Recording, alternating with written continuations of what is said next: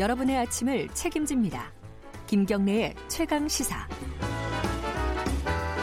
이번 주 한 주에 어, 대중들이 가장 관심이 많았던 이슈들은 무엇이었을까요? 여론의 민낯 빅커뮤니케이션 전민기 팀장 나와 계십니다. 안녕하세요. 네, 반갑습니다. 전민기입니다. 가장 많이 본 기사는 뭐였죠? 네, 자유한국당 관련 기사가 1, 2위를 차지했는데 어, 그래요? 예, 네. 국민일보 1시간에 한만 만 명씩 자유한국당 해산 국민청원 아, 돌파 청원 속도. 소식이군요. 예, 예. 46만 명이 봤는데 지난주에 이어서 이번 주도 저희가 예전에 이제 많이 본 기사 단일 기사 하면 막 100만 건도 넘고 150만 아, 건. 맞네요. 지금 46만 건밖에 안 됩니다. 분산이 됐군요. 예, 예. 그렇기도 하고 예, 아무래도 좀 보- 봄이라서. 예, 지난주도 말씀드렸지만 예. 그래서 조금 전에 이제 들어올 때 보니까 172만 명 돌파했더라고요. 아, 그래서 그래요? 이것과 관련된 뭐 이야기들이 많이 생성이 됐고 예. 두 번째가 이제 오마이뉴스인데 우리 예쁜 배현진 이러지 않았는데 한선규의 아무 말 대잔치라고 하는 기사가 40만 명이 보면서 또 많이 봤습니다. 예. 그러니까 뭐 광화문 광장에서 문재인 스탑 국민이 심판합니다 집회에 참석해서 이야기를 했죠. 그러면서 한성교 의원이요. 예, 예. 그 예쁜 우리 배현진을 민주투사로 만들었다.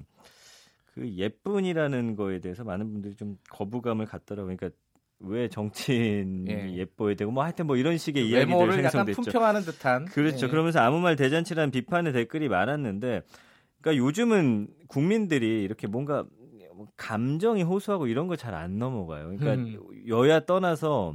그러니까 어떤 논리적이지 못하고 합리적이지 못하고 말도 안 되는 이야기를 했을 때는 이거 뭐 지지하든 지지하지 않든 여기에 대해서 좋은 여론이 좀 생성되지 않는 것으로 보입니다. 예. 예.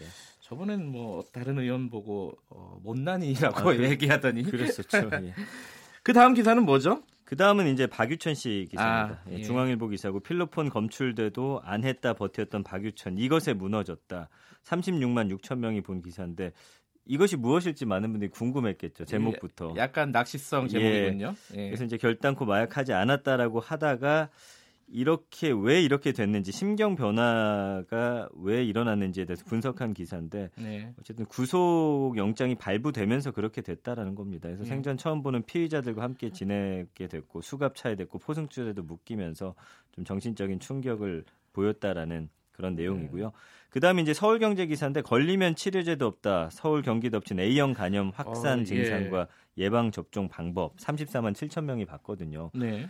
그러니까 3, 40대에서 굉장히 많이 지금 발생하다 보니까 어, 왜 걸리는지 어떻게 예방해야 되는지 어, 또 뭐 그 이후에 어떻게 해야 되는지 뭐 이런 거에 대해서 궁금했던 분들이 많이 예. 찾아본 건강 문제는 항상 그렇습니다. 관심이 많죠. 예, 그럼요. 댓글이 가장 많이 달린 기사는 뭐였을까요? 정치겠죠? 맞습니다. 국민일보 네. 기사가 이제 자유한국당 해산 국민청원 돌파 소식이 한 16,000여 네. 명 정도가 댓글 달았고 그 다음에 이제 조선일보 기사인데 한국당 해산 청와대 청원 뭐 역대 최다 하지만 몇 명이 동의했는지 아무도 모른다. 아하. 의혹을 제기했던 기사죠. 이 댓글들이 약간 논쟁적이었겠네요, 아무래도. 맞습니다. 예. 근데 앞에 거는 논쟁적이었는데 예. 뒤에 건 의외로 그 조선일보를 비판하는 댓글이 많았어요. 아하, 그래요? 예, 그래서 보니까 뭐 좀 소개해드리면 역시 조선 이걸 이렇게 쓸 줄이야. 이것도 재능이네요. 아하. 난 정직하게 한 표만 행사합니다.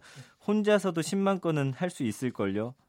그 다음에 뭐 그렇게 한가해 보이냐. 뭐 이런 내용들이 예. 달렸습니다. 예.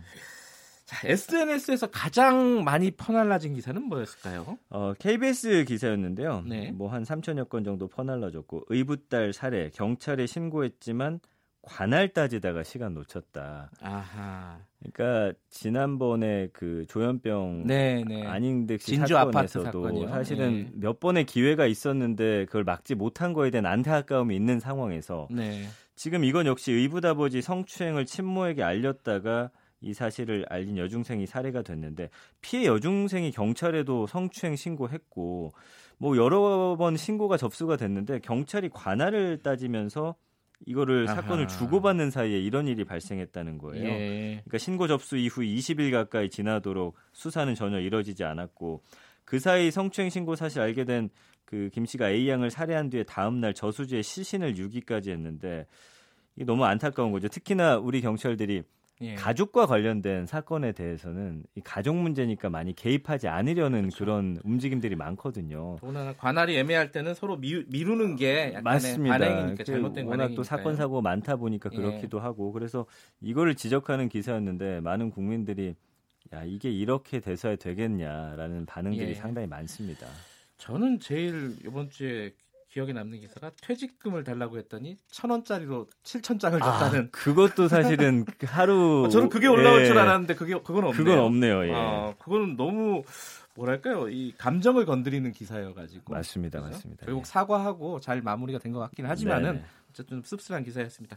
자 이번 주 한 주 정리했습니다. 고맙습니다. 감사합니다. 빅커뮤니케이션 전민기 팀장이었고요. 어, KBS 일라디오 김경래 최강기사 1부는 여기까지입니다. 2부에서는요 정치권 어, 현안들 토론해보는 시간 가져봅니다. 최고의 정치 민주당 표창원 의원, 한국당 김영우 의원, 여야 두 분 의원 모십니다.